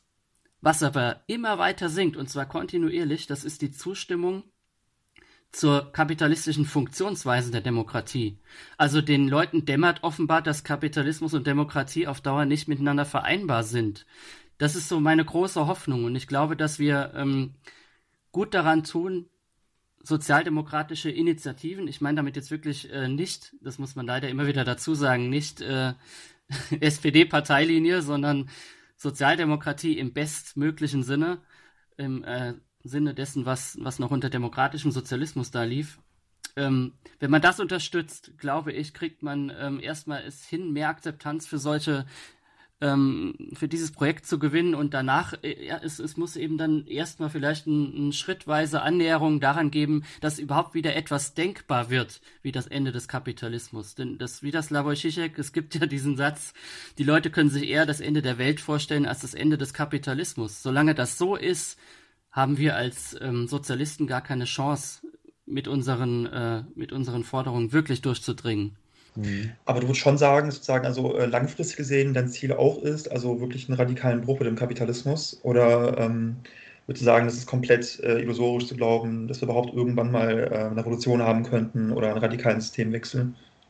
Ich halte das äh, Zweck, Zweckoptimist, der ich in der Hinsicht bin, halte ich das natürlich überhaupt nicht für, für illusorisch, sondern für zwingend notwendig, wenn die Menschheit äh, überleben will, dauerhaft ähm, dann gibt es überhaupt keine Wahl, als ähm, den Kapitalismus abzuschaffen und zwar über ihn hinauszukommen. Das heißt natürlich, dass äh, wir weiterhin die Möglichkeit haben sollten, 3D-Drucker zu kriegen. Ähm, also jetzt zum Beispiel, wir sehen jetzt in der Corona-Zeit immer wieder, dass, äh, noch so ein technisches Beispiel zu nehmen, ähm, Telefonkonferenzen auf schlechtestem Niveau, äh, was die Qualität angeht. Bei Videointerviews im Fernsehen muss man sich ja auch mal angucken, wie schlecht die Videoqualität ist. Richtig, überhaupt gar nicht. Alle Sendungen, selbst die größten, selbst Professoren haben dann total schlechte Bildqualität. Und ich habe ja mal zurück in die Zukunft 2 gesehen als Kind. Ähm, das spielt ja im Jahr 2015 und da wird ja der äh, Vater von Marty McFly wird dann per Videokonferenz gefeuert. Und das ist so ein gestochen scharfes Bild da. Darauf habe ich mich als Kind gefreut. Und dann, ich würde sagen, wenn wir jetzt irgendwie uns 30 Jahre in die Zukunft denken, im Jahr 2050, wenn wir eben dann endlich im Sozialismus leben, dann werden wahrscheinlich unsere Kinder und Kindeskinder sagen, ey Leute, ihr damals in eurem Corona-Kapitalismus habt echt nichts auf die Reihe gekriegt. Wir haben jetzt endlich äh, eine Gesellschaft auf dem technologisch besten Stand und dann gibt es auch noch keine Menschen, die Pfandflaschen äh, sammeln müssen oder hungern. Ja, das ist ja auch absurd. Ja. Ja, ich wollte jetzt eigentlich noch auf den Punkt äh, zu sprechen kommen. Ich weiß nicht, ob das jetzt gerade passt mit dem Thema von vorhin, aber ähm, Genau, also äh, es gibt ein Kapitel, und zwar in dem Buch von dir, Proleten, Pöbel und Parasiten. Ähm, da sprichst du davon, dass man, ich sag mal, Begriffe, die eher rassistisch konnotiert sind, zum Beispiel Begriffe wie Mohrenkö Mohrenköpfe, ähm, dass man die Menschen heute nicht verbieten sollte, weil damit auch viele, ähm, bei vielen Menschen auch schöne Kindheitserinnerungen solche, solche verbunden sind, wie bei dir zum Beispiel auch. Ähm, und das ist so, also ich würde dir auch recht geben, dass man, glaube ich, zum Beispiel auch nicht mit Schaum vom Mund Leuten da jetzt irgendwie direkt Rassismus äh, vorwerfen sollte, direkt sozusagen so aburteilen, die rechte Ecke stellen, wenn sie vielleicht dann irgendwie auf die Begriffe beharren oder das irgendwie das Wort einmal aussprechen. Aber würdest du nicht schon sagen, grundsätzlich, dass eine diskriminierungsfreie Sprache ähm, also schon erstrebenswert ist im Kern eigentlich?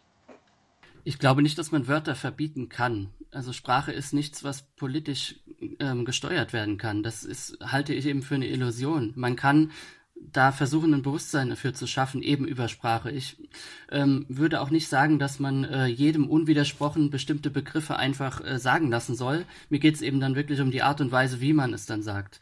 Also jemand, der heute noch das N-Wort zum Beispiel ähm, in seinem aktiven Wortschatz äh, hat, der ist ein Idiot. Punkt. Das muss man dann aber jetzt in dem Moment, beispielsweise, wenn man mit der Oma drüber redet, die dieses Wort ganz natürlich noch verwendet und nicht in einer äh, abwertenden Absicht, der, da gibt es zwei Möglichkeiten. Ähm, man kann ihr sagen, ey, was bist du denn für eine Rassistin, steht auf und geht, oder man versucht ihr klarzumachen, warum man selber das jetzt nicht gerade angemessen findet und wieso man das vielleicht drüber nachdenken kann. Und ich habe damit Erfolge erzielt, zum Beispiel, dass ich äh, auf diese Art Sprachpolitik betrieben habe, aber das ist eine Mikropolitik.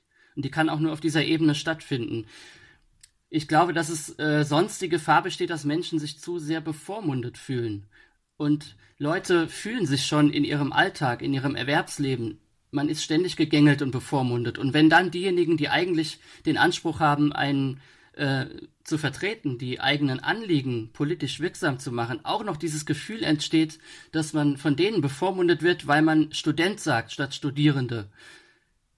Das wirkt sich halt fatal aus. Also ich gehe vollkommen konform und finde, ähm, finde eine geschlechtergerechte Sprache zum Beispiel etwas total Sinnvolles. Ich bin nur wahnsinnig skeptisch, wenn es darum geht, dass man das wirklich ähm, den Leuten auf diese Art, wie es im Augenblick versucht wird, wirklich nahebringen kann. Das ist ein Prozess, ein komplizierter, langer Prozess und da darf man auf gar keinen Fall von oben herab agieren, weil das kontraproduktiv wirkt. Ich habe auch ein Problem damit, wenn man zum Beispiel, wo du über geschlechtergerechte Sprache sprichst, finde ich auch okay äh, oder auch erstrebenswert, aber ich habe manchmal den Eindruck, dass das im linksliberalen Milieu auch benutzt wird, um nicht mehr über Lohnungleichheit zu reden, so viel. Also, dass das sehr in den Fokus gestellt wird zu gendern und soziale Themen darin da zurückfallen. Das wäre wieder so das Thema. Es gab vor kurzem ja diese Gillette-Werbung, erinnert ihr euch?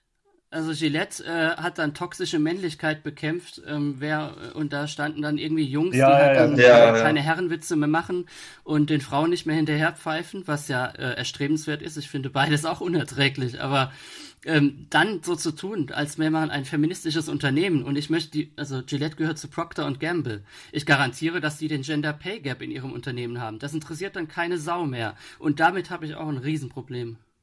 Das ist totale Ideologie, ja, Ja. auf jeden Fall. Wir könnten vielleicht nochmal zurückkommen auf deinen Vater, das fand ich auch ganz spannend.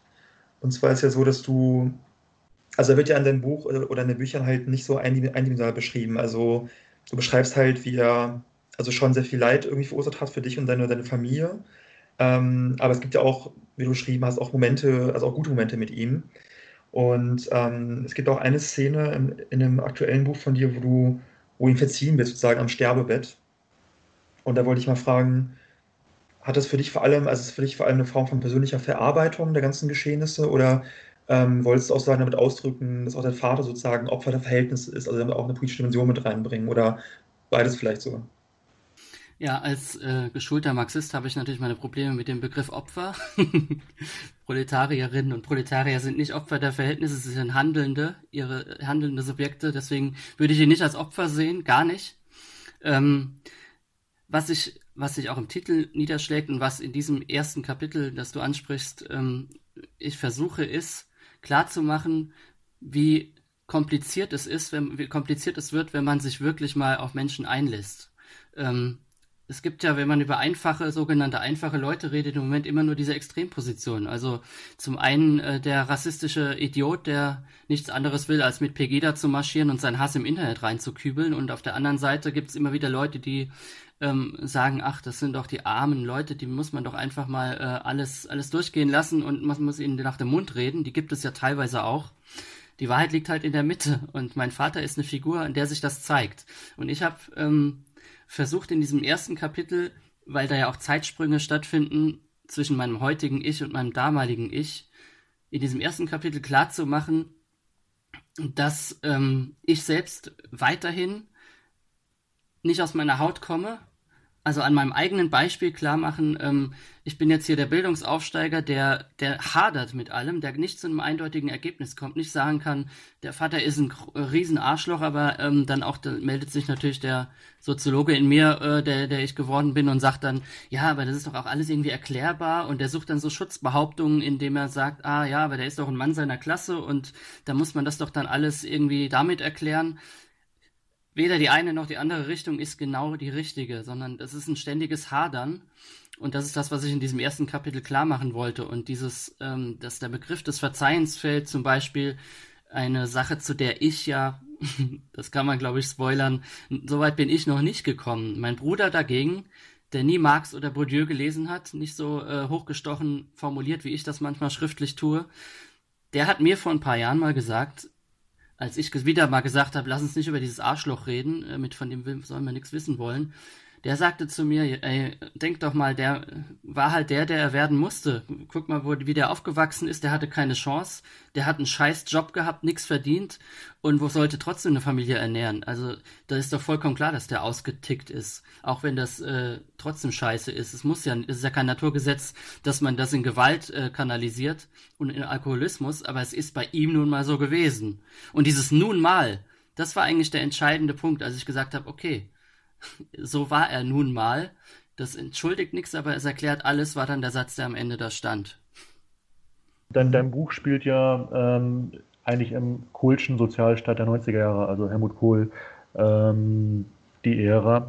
Und der war ja schon noch deutlich besser als der heutige Hartz-IV-Sozialstaat, den Rot-Grün ja auch vor allem maßgeblich verbrochen hat. Äh, Trotzdem zeigen deine Schilderungen ja, dass es eigentlich die Zeit davor nicht zu idealisieren gilt. Also auch, dass da Armut ein großes Problem war, vielleicht ein bisschen verschleierter. Ähm, und auch da hat ja längst nicht jeder aus Stolz alle Leistungen in Anspruch genommen. Deswegen, äh, ein bisschen hast du was schon gesagt, aber so in die Zukunft gerichtet, welche Agenda wäre denn deiner Ansicht nach nötig? Soweit ich weiß, sprichst du auch oder hast du schon mal vom linken Populismus gesprochen, davon, dass das nötig wäre? Und ja, wir haben ja gerade auch Lenins 150. Geburtstag gefeiert. Also was tun wäre die Frage. Also was machen wir jetzt? ja, wie ich eben gesagt habe, äh, ich glaube, es ist erstmal sehr, sehr wichtig, den Menschen, äh, mit den Menschen in, so ins Gespräch zu kommen, dass sie offen werden für die Eigentumsfrage. Das ist für mich der Kern, um das sich, äh, um den sich politisch jetzt alles drehen muss. Also die Mietenfrage ist ein Thema darunter. Ähm, also so einfach so gewisse Zahlen, die klingen abstrakt, aber sie sind ja wahnsinnig brutal, wenn man sich das, ähm, wenn man sich das mal vor Augen führt, dass äh, die, ich habe vor kurzem gelesen, die 85 reichsten Menschen der Welt, 85 Individuen, die haben so viel Vermögen wie 3,5 Milliarden Personen. Das ist der ärmere Teil der Menschheit. Also welch absurde Zahl ist das bitteschön? Also es ist völlig irrsinnig. Die 500 größten Privatgesellschaften, das sind äh, also diese ganzen Wirtschaftssektoren zusammen, äh, Handel, Dienstleistungen äh, und, und so, die haben letztes Jahr, ich glaube 19 oder 18, über 50 Prozent des weltweiten Bruttosozialprodukts kontrolliert. Also alle Reichtümer, die auf der Welt pro, äh, produziert werden. Das ist ja ein unglaublicher Effekt. Also das muss man erst einmal wieder den Leuten klar machen, dass dafür offen werden, weil man hört das halt in den klassischen Medien wirklich nicht. Nicht, weil das bewusst verschleiert werden soll, das glaube ich gar nicht, sondern eben, weil es für diese Menschen nicht das Thema ist. Überhaupt nicht. Da wird dann drüber geredet, ach ja, ist Hartz 400 Euro zu niedrig vielleicht? Oh, können wir mal drüber reden. Dann fordert die Taz halt 100 Euro mehr Hartz IV und damit hat sich's. Dann ist aber dafür Robert Habeck Kanzler und alles toll. Also das ist, ähm, wir, wir stehen da so, wir sind so weit zurückgeworfen, historisch betrachtet, durch diesen, weil, äh, weil der real existierende Sozialismus so gegen die Wand gefahren ist, dass wir da echt immer noch dabei sind, äh, die Scherben aufzusammeln und äh, irgendwie uns, uns äh, ja, in den Studierstuben darüber klar zu werden, wie gehen wir jetzt eigentlich vor. Ich habe dafür keine, kein Patentrezept. Ich bin auch aus gutem Grund äh, nicht in die Politik gegangen und kein Politikberater. Ich, was ich nur machen kann, ist, ich kann die Perspektive derer transportieren und vermitteln, die in öffentlichen Diskurs fast nicht mehr vorkommen. Und diese Menschen, nehme ich wahr, die haben ein kommunistisches Begehren in sich. Das ist absolut mein Gefühl. Und ähm, es ist Aufgabe der Politik äh, und der Medien und der gesamten Gesellschaft dafür zu sorgen, dass sich das produktiv umsetzen lässt. Das war ein schönes Schlusswort. Ja, dank, danke, dass du uns besucht hast. Ähm, ja, das war Christian Baron. Ähm, mir hat es sehr gut gefallen. Wie fandest du es? Äh, sehr interessant und äh, ich habe jetzt so mit ein paar Tagen Nachklang auch das Gefühl oder auch schon direkt nach dem Gespräch, dass man, man hätte eigentlich noch stundenlang weiterreden können. Ne? Es war ein super interessantes Gespräch. Äh, ja, geht mir auch so. Mit mega vielen Aspekten. Äh, ja, da war einfach so viel drin. Ne? Also gern hätte ich auch noch äh, über die Frage mit ihm weiter diskutiert, äh, Reform und Revolution oder was, was für Forderungen wären denn jetzt gerade wichtig. So. Äh, das ist ja irgendwie ein interessantes Thema, wo man noch mal eine ganze Sendung mitmachen könnte eigentlich, ne? Mhm. Ja, ich finde es auch immer so schade, weil ich auch gefühlt äh, noch Stunden weiter irgendwie quatschen könnte, diskutieren könnte, aber wir müssen natürlich gucken, dass wir ähm, ja, es nicht übertreiben, den Rahmen nicht sprengen. Das, ähm, Thema, jetzt, das, das, Thema jetzt war ja äh, einmal Armut in Deutschland und verachten die Linken die Arbeiterklasse, Fragezeichen oder so ähnlich. Ne? Ähm, Genau, aber natürlich drängt sich da die Frage nach Alternativen auf und äh, wie ich ihn verstanden habe, ist er ja, ist er ja der Meinung, äh, ich habe es mir natürlich auch nochmal alles angehört, die Tage danach, irgendwie, dass ähm, es eine Revolution braucht, wir den Sozialismus erkämpfen sollten, ähm, jetzt aber die Zeit für so Reformforderungen wären, äh, die er sozialdemokratisch nennt. Da ist, glaube ich, auch deutlich geworden, dass wir das etwas anders sehen und ganz interessant in dem Zusammenhang ist ja, dass äh, wir haben ja den Fabian Lehr hier auch äh, zu Gast gehabt, ähm, der ja ein bisschen beschreibt, dass er glaubt, dass es dafür gar keinen Spielraum mehr gibt. Also das wäre interessant, die beiden mal diskutieren zu lassen, dachte ich. Aber gut, das sind so Ideen für die Zukunft. Ja, ja. Mhm. Ähm, spannend fand ich auch den Punkt von ihm, wo er gesagt hat, dass viele Menschen intuitiv so ein kommunistisches, kommunistisches, boah, schwieriges Wort, ein kommunistisches Begehren in sich haben, so war das. Ja. Ähm, Genau, das glaube ich auch, dass es so ist. Also ich glaube, dass viele Menschen, ohne sich als Kommunisten bezeichnen zu würden, glaube ich, trotzdem kommunistische Positionen schon befürworten oder irgendwie schon ähm, im, im Kern, glaube ich, schon irgendwie Sympathien dafür haben. Mhm. Und ähm, ich glaube auch, dass wir da als Kommunisten und Kommunistinnen auf jeden Fall daran anknüpfen können und sollten. Ja, ja, es gibt so ein paar Triggerworte, ne? Planwirtschaft, darum wird es auch in der nächsten Folge so ein bisschen gehen, dass das löst Abwehr aus, aber wenn du mit Leuten darüber redest, wir brauchen eigentlich eine Ökonomie, die sich an den Bedürfnissen der Menschen orientiert und nicht am Profit, sind die Reaktionen überwiegend zustimmt und du findest ja. wenig Leute, heutzutage noch, das mag in den 90ern noch ein bisschen anders gewesen sein, die sich jetzt als begeisterte Fanboys oder Fangirls des Kapitalismus bezeichnen würden. Also das macht eigentlich kaum noch jemand, außer vielleicht ein paar FDPler oder, oder Leute wirklich direkt aus der Bourgeoisie. Und sogar da verschleiert man das ja mit sozialer Marktwirtschaft und so einem Kram. Mhm. Ähm, und ich glaube, er hat auch recht mit dem kommunistischen Begehren. Ja. Mhm. Äh, interessant fand ich auch, ähm, was er über die STJ gesagt hat. Ich komme ja äh, aus den Reihen ursprünglich. Ne? Was, äh, was direkt getriggert, ne?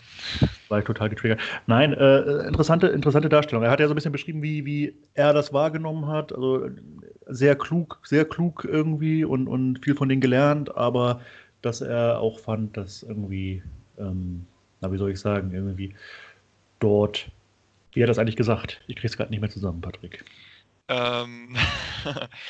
Ähm, ne, also er meinte zum einen, dass die SAJ ihm also viel theoretisches Wissen näher gebracht hat, aber auch, ähm, er meinte irgendwie in einer äh, Veranstaltung, glaube ich, relativ arrogant aufgetreten sei. Ähm. Ah, ja. ja, aber das ist irgendwie so gar nicht meine Erfahrung, weil ich eher so, so erfahren habe, die, die kommen ja aus der, der Arbeiterjugend. Ähm, und habe ich aber natürlich auch erlebt, solche Situationen, allerdings nicht mit der STJ, sondern eher mit so akademischen Unigruppen. Also, dass man da eine Veranstaltung macht, nicht jeder mhm. kennt die drei, drei Bände Kapital auswendig und dann kommt da jemand vorbei, der erstmal ordentlich disst und so. Und ja, das, das Problem gibt es natürlich. Ja, okay, das war's dann für heute, Leute. Ich würde sagen, dann hören wir uns bei der nächsten Folge mit Fabian näher, wo es darum gehen wird, warum er eigentlich Kommunist ist und warum er glaubt, dass der Kommunismus die Alternative ist. Und ja, dann bleibt mir noch zu sagen, bis zum nächsten Mal, ne? Macht's gut. Ciao.